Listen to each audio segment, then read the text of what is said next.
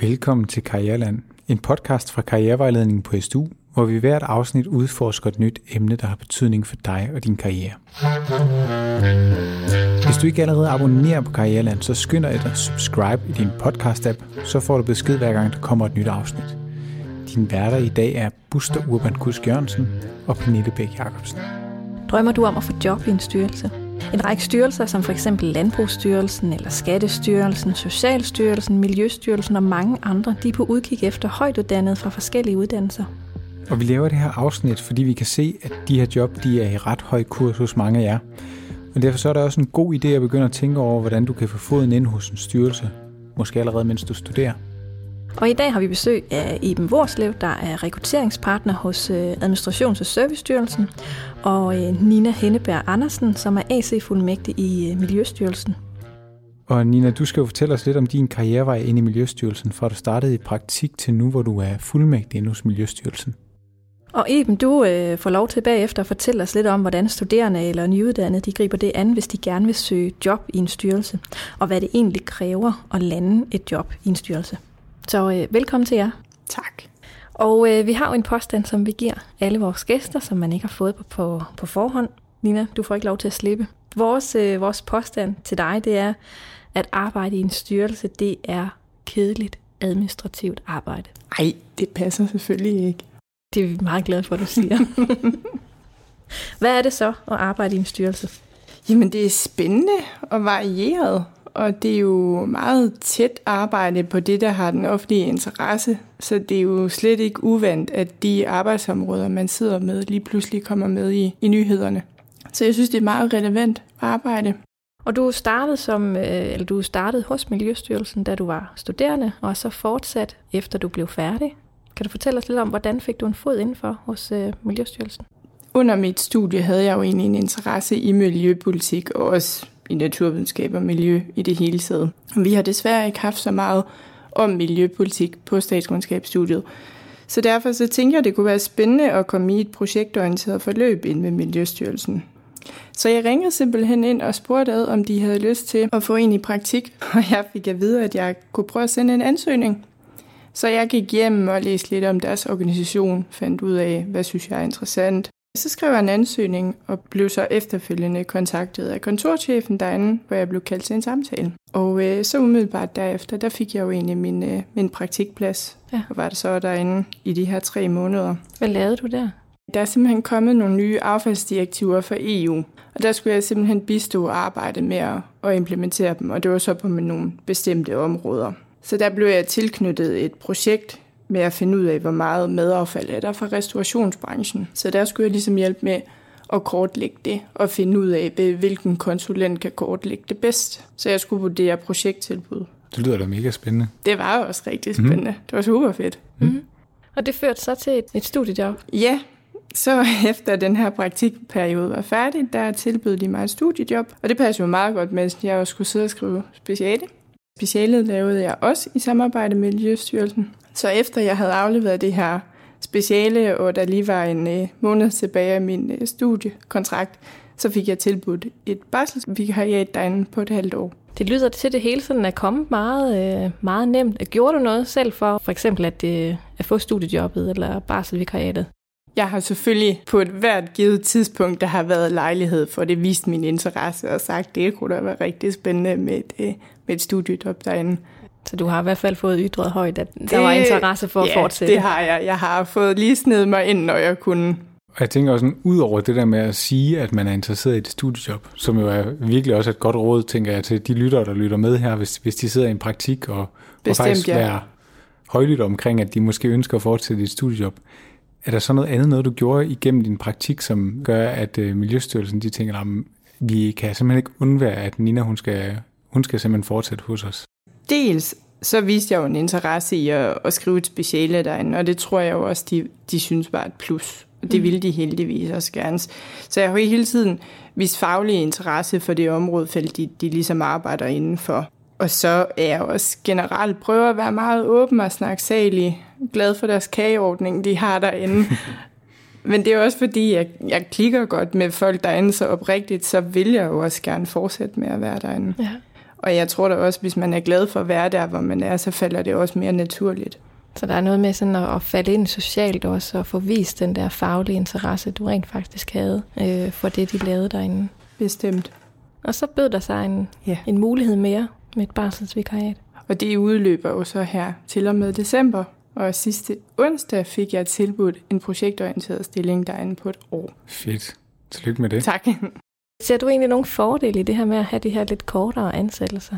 Dels har det været fint nok med det her barselsvikariat på et halve år, fordi så jeg også lige kunne få efterprøvet, okay, er jeg glad for at være herinde? Det arbejdsområde, jeg kom ind på, var lidt anderledes end det, jeg sad med i, i praktikperioden. Mm. Og jeg er jo stadig ved at lære. Der er jo sindssygt mange ting, jeg, jeg skal lære derinde. Og det er jo også fint nok, at man ligesom har et ekstra år til det. Jeg synes altså, det lyder som en, øh, som en ret sej rejse, du har lavet der, Nina. det lyder som om, du har været meget proaktiv undervejs. Det har jeg, men, men jeg synes også, det er en balance. Fordi hvis der ikke er interesse for deres side om, at man ligesom altså, kan fornemme, at der godt kunne være noget bagefter. For det er jo ikke altid, der er mulighed for det rent økonomisk. Og der har også været nogle tidspunkter, hvor jeg godt har haft en fornemmelse af, så har de måske ikke kunne lade sig give sig alligevel, fordi der ikke har været midler nok. Det er der mm. så heldigvis kommet, men det kunne jo lige så godt have været faldt, faldt anderledes ud. Ja, hvad, så nogle gange så kan man være nok så proaktiv, men der er bare andre ja. ting, der beslutter, at ja. det kan ikke lade sig gøre. Ja. ja, der er nogle ting, der bare skal flaske sig, og det har jeg jo været heldig med, det har gjort. Og du siger det der med at fornemme det. Hvad, hvad, hvordan får du den der fornemmelse, eller hvad, hvad, hvordan kan du fornemme, om, om de også gerne vil den her vej her? Hvad, hvad er det for nogle ting, du lægger mærke til der? Det er jo noget med, at man, man lidt holder øje med sine ledere, tror jeg. Mm. Og, og de ønsker, det er for det team, man sidder i. Og man kan fornemme, om folk er glade for at have en i det team, om man svinger med folk, om det er nogle arbejdsopgaver, som der også mangler ressourcer til. Altså, vi har haft nogle arbejdsopgaver, hvor jeg godt kunne se, der kunne jeg muligvis godt få en fod indenfor, fordi der mangler nogen reelt til at løse de opgaver. Ja, så du har lidt også haft ja, analyseret lidt yeah. situationen lidt udefra, ikke? Ja. Yeah. Vi kunne jo egentlig også godt tænke os at høre, hvordan en arbejdsdag ser ud for dig inde hos Miljøstyrelsen. Kan du ikke prøve at sætte os lidt ind i, hvad, hvad du laver sådan en typisk arbejdsdag? Når jeg kommer om morgenen, så starter jeg med at tjekke mit indbakke og tjekke min to-do-liste, og hvis ikke den er lavet, så laver jeg en. Er der kommet nogle hasteopgaver, ligger der et møde, jeg skal til med det samme, fordi der er stort set altid et møde på en dag, og også ofte flere. Og de opgaver, jeg laver, er meget forskellige Noget af det er meget sådan datatungt kvalitetssikring. Jeg sidder i et affaldsdata-team, så jeg sidder og kvalitetssikrer affaldsdata, tjekker kvaliteten, er det okay. Ellers kan det også være, at jeg er i kontakt med nogle konsulenter på, på noget af det arbejde, de laver for os. Så kan det også være, at der er kommet en hastebestilling fra eksempelvis journalister, det kan være sådan noget, hvor stor er mængden af affald fra vindmøllevinger, eller hvor meget medicinaffald bliver der genereret i Danmark. Og det skal man sådan forholdsvis hurtigt reagere på. Ja, specielt hvis det er hestebestillinger. Ja. Ja. Så øh, man kan sige, sådan en dag for dig, det, det er ikke sådan udelukkende, hvor du sidder der selv foran computeren, men, øh, men ofte er det også i interaktion med andre. Og så er der også meget intern kommunikation med kollegaer. Ja, og spare med kollegaer. Ja. ja og få hørt dem om, hvordan griber jeg den her anden, eller sådan. Og det er der plads til. Ja. Det er jo faktisk også rigtig vigtigt, ikke? At, øh, at der, man som ny medarbejder og nyuddannet har plads til at blive dygtig, og også få brugt sine kollegaer til, til den viden. Ja. Da jeg begyndte at starte, så kan man godt føle, at jeg ved ikke en disse og alt det fra studiet, hvor, hvor er min viden henne. Men det er jo ofte et fagspecifikt område, man skal sætte sig ind i, så det har man ikke kendskab til, i hvert fald slet ikke på det niveau, som mm. man skal have. Så det er jo også en læringsproces, og der skal man ture og stille spørgsmål. Hvad har du så brugt fra din uddannelse? Det her helt grundlæggende, som, som man jo også snakker om, med at sætte sig ind i store datamængder, sætte sig ind i store mængder af læsestof, og kunne gøre det relativt hurtigt. Jeg tror, hvis min mor hun så nogle af de der tekster, så ville hun falde bagom. ja. Undskyld, mor. Fordi det simpelthen er så meget. Ja, så er der også noget metodisk undervisning for studiet. Mm. Øh, vi, det er jo særligt for statskundskab, hvor man også lidt lærer at overskue store datamængder. Altså sortere store datamængder. Men jeg tænker, det måske kan det også være lidt abstrakt faktisk, selvom man, man ved, at det er det, man siger, man kan som akademiker. Hvad, hvad er det helt konkret, du gør, når du sorterer de her data, eller arbejder med de her data her? Hvis jeg sidder og laver meget tungt mm. kvalitetssikringsarbejde, der skal I forestille jer, at jeg sidder med store Excel-ark, hvor der er trukket noget data fra noget rådatabank, hvor jeg også bruger sådan et programmeringsprogram til at hente det data. Hvad, mm. hvad er den sidste opgave, som øh, hvis du har siddet med noget her i dag, hvor du skulle arbejde konkret med data, hvad, hvad er det sidste, du har lavet der? Inden jeg tog herind i dag, der har jeg siddet med en indberetning til Eurostat omkring forbruget af letvægtsplastikposer. Det var meget specifikt, hva'? Ja, det var et skide godt eksempel. Hvad er sådan det særlige ved at arbejde i en styrelse? Dels så er der jo det her med, at meget af det arbejde, man laver, har, er i det offentlige interesse. Og det er en, en statslig virksomhed, man arbejder i, og det er et ministerie. Så man skal tænke sig meget om i forhold til den kommunikation, man også laver. Fordi det jo skal jo være noget, en minister skal kunne stå indenfor, mens det samtidig, når det er en styrelse, også skal være meget fagligt og teknisk. Og det er jo særligt, når vi så får nogle henvendelser fra journalister, så skal man jo prøve at, at formidle den tekniske sandhed, hvis man kan sige det på den måde, men, men samtidig også tænke, kan en journalist vinkle det på en uheldig måde, så jeg i morgen ser en overskrift på BT, der hedder et eller andet mærkeligt. Så man har hele tiden sådan lidt et dobbeltblik øh, i forhold til den kommunikation, man laver. Du snakkede jo med vores producer Stine her, inden, inden vi skulle optage i dag. Der, der sagde du blandt andet noget til hende omkring det her med, at tingene hurtigt kan blive politiske. Og jeg tænker, at der, der er sikkert mange, der har set, at man i en stillingsopslag, man skal være vant til at agere i en politisk organisation, eller vide, hvad det vil sige. Kan du ikke prøve at komme med et eksempel på, hvad, hvad vil det egentlig sige, at, altså, at ting bliver politiske, eller at agere i en politisk organisation? Jeg kan komme med et eksempel på sådan helt konkret. I har måske hørt noget omkring de her mundbind i medierne. Hvordan skal de sorteres? Skal vi genanvende et mundbind, eller skal vi bruge indgangsmundbind? Det kan man forholde sig teknisk til. Men så skal man lige pludselig også begynde at tænke over, jo, men hvis man genanvinder et mundbind, kan der være risikoer ved, at man genvinder et mundbind? Kan der være chance for sygdomsspredning? Ja, så der er sådan flere ting, der går ind og påvirker. Altså, du kan have et rent svar for det. Altså, ja. ja, du kan godt genanvinde det, men lige pludselig skal man også tænke andre interessenter ind, eller... Ja, og nu, nu var det ikke mig, der sad med det her konkrete eksempel, men, men det er jo en af mine kollegaer, der gør, og så lige pludselig får han jo en del henvendelser fra journalister. Mm. Og han er normalt helt tekniker. Men det er bare for at sige, at der kan meget hurtigt komme mediehenvendelser. Ja. Og det er selvfølgelig heller ikke noget, der sker hver dag, men, men det er fint nok at have det i baghovedet. Ja. At de har faktisk betydning, de ting, øh, som I melder ud, ja. og at der kan komme yderligere spørgsmål, eller blive stillet spørgsmålstegn til det. Ikke? Jo. Og hvad er det for et sted, styrelsen? Hvad er, hvad er det for en, en slags arbejdsplads? Det er stort, først og fremmest. Og så er det jo delt ind i nogle enheder, og der arbejder man jo meget i den enhed, man er. Det er et godt socialt fællesskab, tid til, at man også kan sidde og spise et stykke kage, tale med sine kollegaer, sidde og pjatte lidt. Ikke mindst, det betyder meget for mig. Og nu, øh, nu sidder du jo som statskundskaber i cirkulær økonomi, og hvad var det, du sagde? Affald. Og affald, ja. Sidder der andre statskundskaber? Er I alle sammen statskundskaber, er der sidder der, eller, eller hvad er det for en faglighed, du arbejder sammen med? Det er meget blandet. Ja. Hele enheden er vi omkring 60 medarbejdere, og vi er to eller tre statskundskaber. Så det er jo ikke, fordi vi er mange. Så er der geografer, biologer, dyrlæger, antropologer, jurister, det lyder i hvert fald økonomer. til, der er økonomer. Ja, ja. Det lyder til, der er mange forskellige slags fagligheder derinde. Ja, det mm. er der. Mm. Det er også fedt. Det giver en god debat. Fedt. Jeg tænker lige så stille, Buster. Har du, har du et uh, sidste spørgsmål til Nina? Eller? Det har jeg ikke. Nej, okay. Ikke, ikke andet end det sidste spørgsmål, som vi har til Nina. Ja, og det sidste spørgsmål, vi har til Nina, Nej, jeg tænker her til sidst, øh, fordi vores tid er lige stille øh, ved at løbe, det er, at vi skal, vi skal have dine tre gode råd til, til studerende eller dimittenter, der overvejer at søge job i en styrelse. Det første, og nok det mest vigtige, ja. det er at tage et Excel-kursus. Godt, helt grundlæggende. Helt grundlæggende. Lær Excel. Lær Excel, ja. fordi det får du brug for. Ja, og det er jo faktisk sjovt, fordi at øh, her for et par øh, afsnit tilbage, der havde vi Harald Togerud inde som, og fortælle om, når vi snakker om digitale kompetencer og sådan noget. Og et af hans råd, det var faktisk også, at man skulle kunne Excel. Det kan mere, end man lige tror. Ja, Ja. Mm, fedt. Råd nummer et. Ja. Nå, råd nummer to.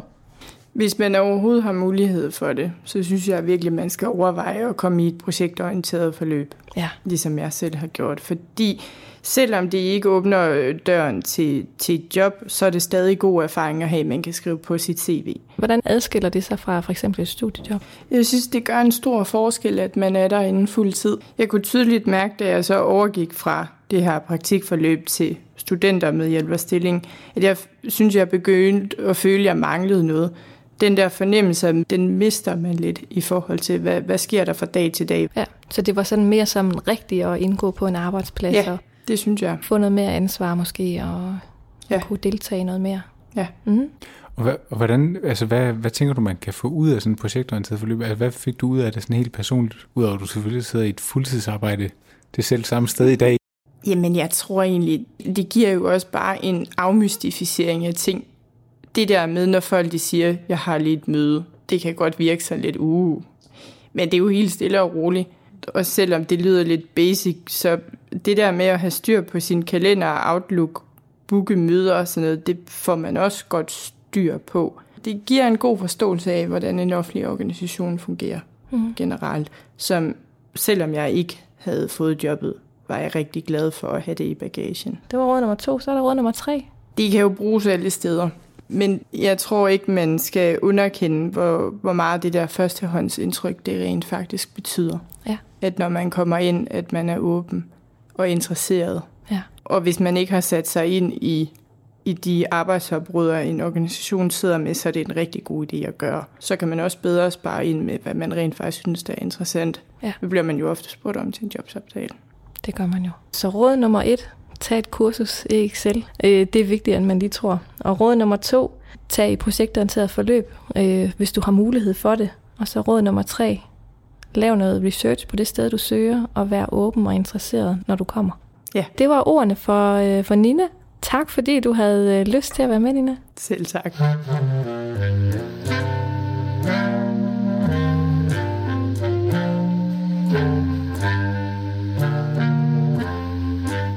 Godt. Velkommen til dig, Iben. Øh, du er jo øh, rekrutteringspartner hos Administrations- og Servicestyrelsen. Mm. Og hvad, hvad dækker det egentlig over? Jamen, øh, Administrations- og Servicestyrelsen, de arbejder tværgående, og de leverer blandt andet HR ind til, til alle styrelser, der indgår i skatteforvaltningen. Og du skal gøre os lidt klogere på, hvad det er, det kræver at arbejde i en styrelse, og hvad man mm. kigger efter, når I sidder og rekrutterer ind. Vi kunne faktisk godt tænke os at spørge her til en start, hvilke typer af jobs man kan få i en styrelse som jeres for eksempel? Jamen altså, jeg er jo lige ved at svare, hvilke typer af job kan man, kan man ikke få i en styrelse. Øh, der er virkelig mange jobs, man kan, man kan få. Øh, når man tænker styrelse, så er der nok nogen, der vil tænke sådan støvet ringbind og grå kaffedrikkende sagsbehandlere. Men sådan er det dog øh, langt frem. Vi ansætter både nyuddannede, erfarne, unge og gamle i et bredt spænd af stillinger, øh, som for eksempel øh, projektledere, kommunikationsmedarbejdere, regnskabsmedarbejdere, dataanalytikere, det kan være jurister, økonomer, øh, statskundskaber, øh, journalister og professionsbachelorer, og også alt inden for, for IT, blandt andet sådan agile coaches og softwarearkitekter. Så man kan sige, at I spænder ret bredt. Spænder meget bredt. Hvad, hvad er det så, det kræver at arbejde i en styrelse? Jamen altså, det kræver jo mange af de ting at være en styrelse, som det også kræver, når man søger i det, i det private. Mm. Det, man sådan skal holde sig for øje, det er jo, at øh, blandt andet, når man bliver ansat i en styrelse, så er der mange godkendelsesled, øh, og også lidt en, måske en hierarkisk opbygning. Øh, og der er det sådan, når man som nyuddannet kommer med alle sine gode idéer, jamen så skal man jo lige sørge for en gang imellem lige at trække vejret ind og tælle til 10, for, for der går lige et stykke tid, før at, øh, de idéer, man nu kommer med, at de også kan, kan blive implementeret så det kræver lidt tålmodighed, lidt forståelse for, hvordan, ja, øh, hvordan det, det egentlig er bygget op? En, ja, det gør det. Der er helt klart sådan en organisatorisk opbygning, og det er ikke, fordi det sådan er fuldstændig vanvittigt hierarkisk på nogen måde, men, men der er jo stadigvæk nogle godkendelsesled, som man skal igennem, når det er, man kommer med, med alle sine gode idéer som du også lige sagde, så, så ligner det måske også nogle af de store private virksomheder. Altså, ja. Det er fordi, det er et sted med rigtig mange mennesker. Ja, lige ja. præcis. Øhm, det er sådan lidt sådan en, en super tanke, om man skal, skal dreje lige så langsomt på roret, og så, så er det ikke lige sådan lige at vende om med det samme. Nej. Sådan er det. Så har du også tidligere, sådan, øh, vi har snakket sammen tidligere, talt lidt om øh, det her med, at man er i en politisk styret mm. organisation. Ja. Øh, vil du ikke prøve at sige lidt om, hvad det betyder også? Mm. Altså i en politisk øh, styret organisation, der kan der jo komme sådan pludselig strategiskrift, øh, ændringer af arbejdsgange, øh, måden man gør tingene på, og også øh, hvor vi skal hen. Den ene dag, der får man at vide, at nu løber vi alle sammen til, til venstre, mm. øh, og så gør vi det. Ja. Og så den næste dag, jamen der kan det være sådan, at nu får vi vide, jamen det var vældig fint, at løb til venstre, men nu er der altså blevet besluttet højre over, at nu skal vi til at løbe til højre. Så gør man det. Ja. Øh, og der kan man sige, der skal man også lige sådan være klar over, at jamen, man bliver nok nødt til lige at tælle til 10, og, øh, og tænke over, hvad er det, jeg kan påvirke i den her situation, og hvad er det, jeg ikke kan påvirke, så man ikke ærger sig sådan fuldstændig unødigt og så sørge for lige at finde sin, sin indre omstillingsparathed frem. Ja. Og det er jo heller ikke fordi sådan, at man ikke kan påvirke noget, fordi man er en styrelse. Det kan man også sagtens. Øh, man, man kan bare ikke sådan lige rette sin egen vej, hver gang man gerne vil det. Hvis nu man, øh, vores lyttere de sidder her og tænker, at de kunne godt tænke sig at søge job i en styrelse, hvordan griber man så egentlig det an? Jamen, altså det at søge job i en styrelse er jo også igen, øh, det, det er meget lige det at søge job i det private, i hvert fald på nogle områder, men så er der jo også nogle områder, hvor, hvor de to adskiller sig fra hinanden. Og det kan jo blandt andet være det her med, at de private, de er jo ikke forpligtet til at slå noget op, altså slå stillinger op. Øh, det er det offentlige. Der skal vi slå alle stillinger op. Så der kan det jo nogle gange være lidt sværere måske lige at netværke sig ind, øh, eller netværke sig til en stilling. Og hvad, hvad betyder netværk så ikke noget i, i forhold til jeres rekruttering? Altså er det noget, man, hvis man nu tænker, at man gerne vil have job i en styrelse, er det så ligegyldigt at netværke, fordi at mm. stillingerne bare bliver slået op? Nej, det er det bestemt ikke. Øh, man kan sige, at, altså, nu sagde jeg, at alle stillinger skal slås op. Det skal de egentlig som udgangspunkt også, men der er en enkelt lille undtagelse, og det er det her med tidsbegrænsede ansættelser. Øh, når vi har tidsbegrænsede ansættelser, der var under 12 måneder, så må vi godt bruge øh, netværk, eller hvem vi ellers kender, øh, til, at, til at udføre de her jobs. Øh, så der er det jo en fin ting lige at have gjort opmærksom på sig selv. Ja.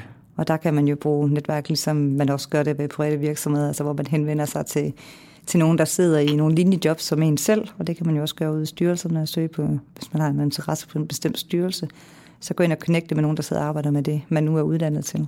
Og på den måde så lige gøre lidt opmærksom på sig selv. Og nu tænker jeg sådan, hvis nu man connecter med dig for eksempel, mm øh, og du skal lægge mærke til en. Er der, er der noget, som, som man kan gøre for at gøre sådan et positivt indtryk på dig, det man connecter med dig? Jeg får rigtig mange anmodninger tit, fordi at folk de ser, at oh, hun arbejder med rekruttering. Hvis jeg lige connecter med hende, så betyder det jo stensikkert, at hun ringer mig op næste gang. Øh, og det vil jeg egentlig også rigtig gerne. Øh, men det er desværre ikke sådan lige helt sådan, jeg kan gøre det. Men jeg tænker, at den tilgang med, at man lige skriver om, hvad er det, man er uddannet, hvad, hvilke kompetencer har den her uddannelse givet en, øh, og så må man jo gerne skrive, det vil være virkelig, virkelig sødt af dig, hvis du vil have mig i tankerne næste gang, du skal ansætte. Fedt. Så man må faktisk gerne være så direkte og sige, mm-hmm. at, øh, at jeg connecter faktisk med dig, fordi jeg synes, det kunne være mega interessant at få et job. I, ja, jeg synes direkte er, ja. er det super fint. Øh, det, så ved man ligesom, hvad intentionerne er. Ja, fedt. Og du, du sagde det her med, at øh, da vi snakkede med dig inden, at det også kunne være en god idé at følge en, øh, altså en styrelse mm. på de sociale medier, ja. at de er meget til stede der. Hvad, mm. hvad er det, du tænker, man kan få ud af det? Hvad kan lytterne få ud af at, at følge jer på, øh, på LinkedIn mm. for eksempel? Jamen altså på, på LinkedIn, der vil der jo komme nogle historier, blandt andet sådan medarbejderhistorier, øh, sådan employee value propositions, hvor de lige fortæller om, hvorfor er det, jeg arbejder øh, her, hvor jeg gør. Og det er jo noget, medarbejderne gør frivilligt, så der får man jo også deres, deres sådan helt ærlige mening på, hvorfor er det, det er godt at være her. Øhm, så der vil man jo kunne få et indblik i, hvad er det, de laver, og, og hvilke muligheder har man. Derudover så kan der også være postet øh, en historie om, hvad der er pt. er fokus på i skatteforvaltningen. Ja, så der vil man jo også kunne følge med i det, og, og det skader jo aldrig, at man, når man måske, hvis man bliver kaldt til en jobsamtale, lige kan tale lidt med om, hvor der var egentlig også den der sag, eller der var lige et eller andet så, øh, så er man ligesom godt forberedt. Det er jo sådan en del af det. Derudover får man jo også sådan lidt indblik i den der tone of voice, der bliver brugt. Det er fint, at man måske har sådan en idé om, hvilke værdier bliver der lagt vægt på, og hvilke ord bruger de. Fordi det vil helt klart skabe genklang øh, for, for dem, der skal sidde og læse ansøgning og CV. Slår I også job op på jeres øh, for eksempel LinkedIn eller andre SoMe-kanaler? Ja, jamen det gør vi, og, og det gør langt de fleste styrelser.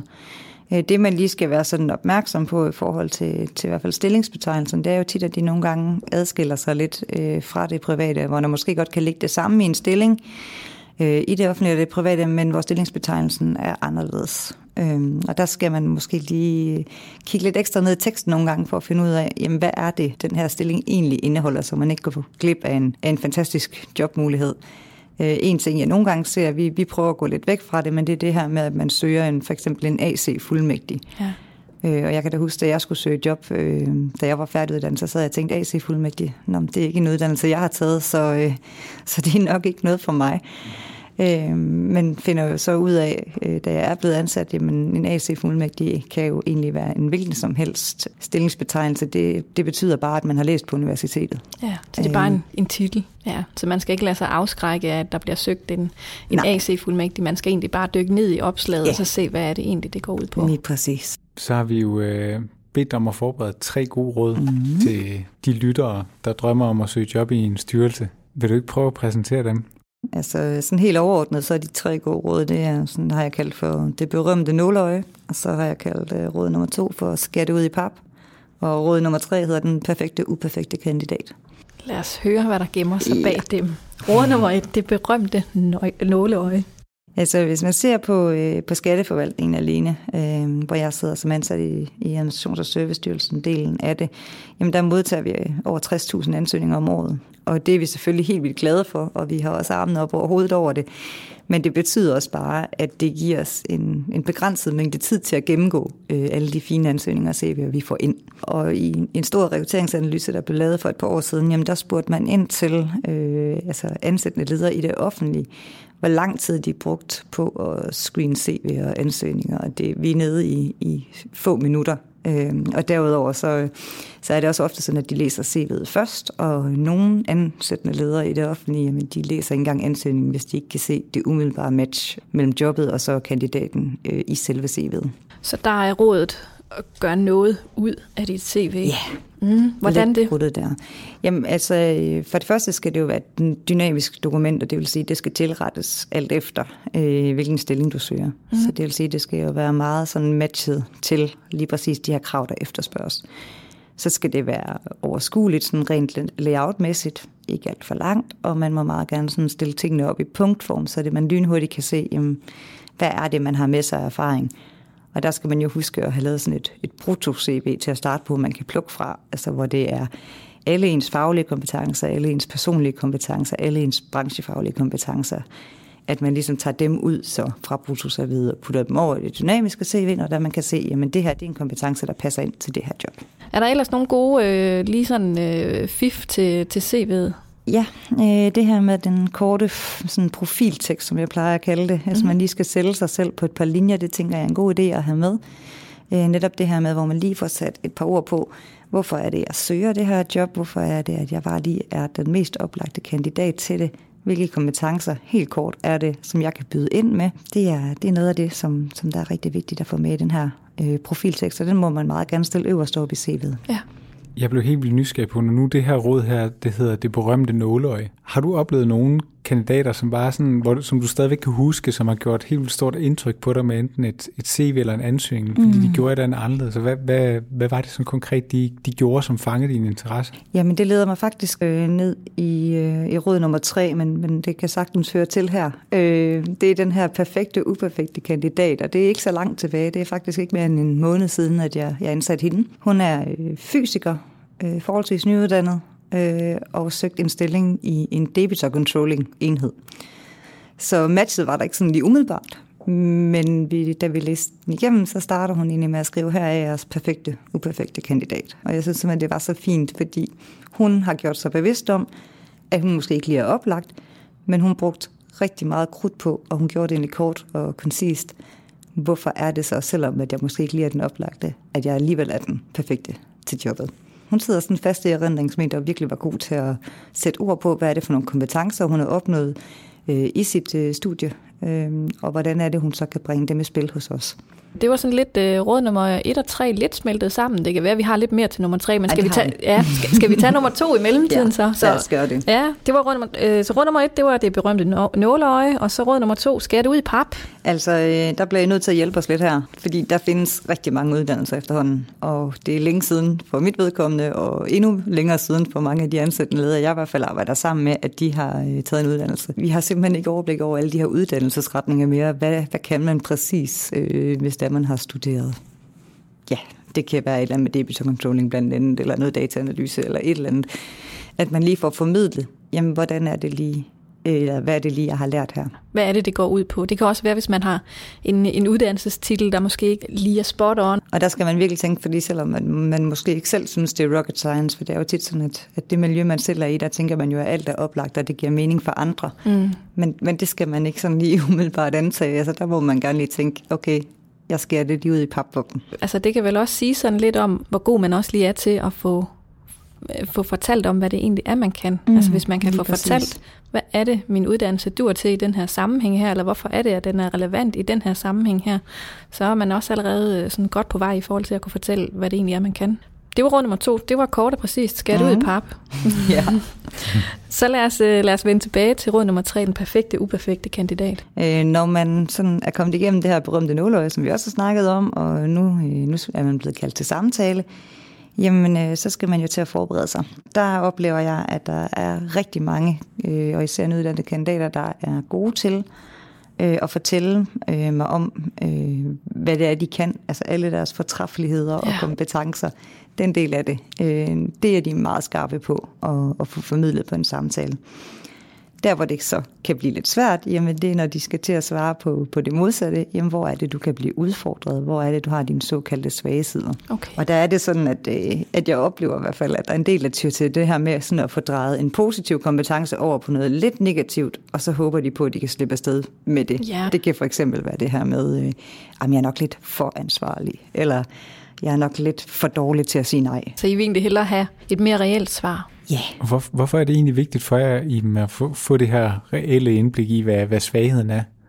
Jamen, fordi så ved vi jo, hvor vi skal sætte ind, når det er, vi skal i gang med oplæring. Vi forventer ikke, at nogen er fejlfri, eller perfekte, øh, eller superhelte på nogen måde. Øh, vi kender det fra os selv. Vi ved alle sammen, at vi har øh, både nogle gode sider og også nogle svage sider. Jeg tænker, der er mange af dem, der, øh, når man skal til samtale, så er man bange for at blive valgt fra øh, mm. på grund af sine svage sider. Er den, øh, skal man være bange for det? Nej, det tænker jeg ikke. Altså det kommer selvfølgelig an på, hvad det er. Hvis man nu har søgt et job som, som kommunikationsmedarbejder, og man så siger, at min svage side er nok, at jeg ikke er den helt store kommunikator, så begynder det at blive svært. Ja. Men man må jo godt tage et eller andet, som man ved, man skal arbejde med. Øh, det kan for eksempel være, at nogle gange skal jeg måske blive lidt bedre til at lytte, eller nogle gange skal jeg lige forstå, at, at det også er okay, at jeg ikke kan det hele fra starten. Det tænker jeg faktisk er rigtig værdifuld viden for, for rigtig mange af, af vores lyttere også at få at vide, øh, fordi at jeg tror, at der er rigtig mange, der netop måske kan have en tendens til at tænke, men hvordan kan jeg få den svage side, jeg har, hvordan kan jeg få den til at sådan fremstå mindre farlig for, mm. for arbejdsgiveren, ja. som potentielt set skal ansætte mig. Øh, og der er det jo måske rigtig godt at vide, det her med, at øh, det faktisk kan være en styrke at vise sin, sin selverkendelse eller sårbarhed. Mm. Og man kan jo også godt vælge at uddybe det lidt med, når der man så har sagt sin svage side. Så kan man jo også sige bagefter, men jeg er opmærksom på den, og jeg ved, det har været et problem tidligere, så derfor har jeg nu gjort x, x og x for at ligesom øh, blive bedre. Det var, øh, det var rådene for dig, Iben. Mm. Det var interessant at høre om, hvad det er for nogle ting, øh, I lægger væk på hos jer, og dine gode råd. Øh, jeg tænker, der er ret meget for vores øh, lyttere at gå i gang med. Det håber jeg. Så tak, fordi du har lyst til at være med. Selv tak.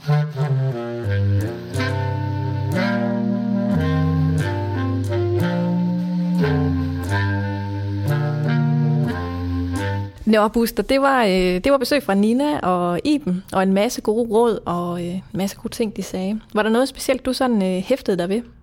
Jamen altså, jeg synes jo i hvert fald, at vi blev klogere på, at der er et rigtig bredt udsnit af forskellige typer af jobs, som retter sig mod meget forskellige typer af uddannelsesbaggrunde. Så hvis man i det hele taget har en lille smule nysgerrighed for at arbejde i en styrelse, så er der, så er der altså masser at gå i kødet på. Mm, ja, for det var jo lidt interessant at høre om, om Ninas rejse. Altså det der med, hvis der er noget, man virkelig er, er blevet interesseret i, jamen så er der jo faktisk mulighed for øh, i løbet af en studietid at, at komme det lidt nærmere. Altså hendes rejse var jo først praktik, så studiejob, og så lidt tilfældigheder øh, gjorde, at der kom en, øh, en projektansættelse til hende. Øh, men det der med at vise interesse, det kan altså faktisk øh, belønne sig i den sidste ende. Og hun var jo også meget proaktiv i det, mens hun var i det, faktisk, ja. og, og fortalte, at hun var interesseret i at fortsætte derinde. Så det er jo også et godt råd at tage med i, i den forbindelse, tænker jeg. Ja. Jeg synes også, at det var, det var rigtig interessant, det her, som Iben hun sagde netop med de her stillinger her, at måske skal man lige kigge lidt bag om øh, den her stillingsbetegnelse. Hun nævnte det her med den her klassiske AC-fuldmægtig, at der måske faktisk ligger rigtig mange spændende opgaver der i en, i en stillingsbetegnelse, som måske som udgangspunkt kunne lyde lidt kedelig, kan dække over alle mulige forskellige ting. Ja, og det er jo egentlig ikke kun gældende for styrelser, det er jo alle mulige offentlige øh, øh, steder, hvor, at, hvor det er en betegnelse, der bliver, der bliver brugt. Ja, det er det nemlig. Det er værd lige at give det et ekstra kig, hvis man støder på sådan en, en stillingsbetegnelse. Ja, ja, helt klart.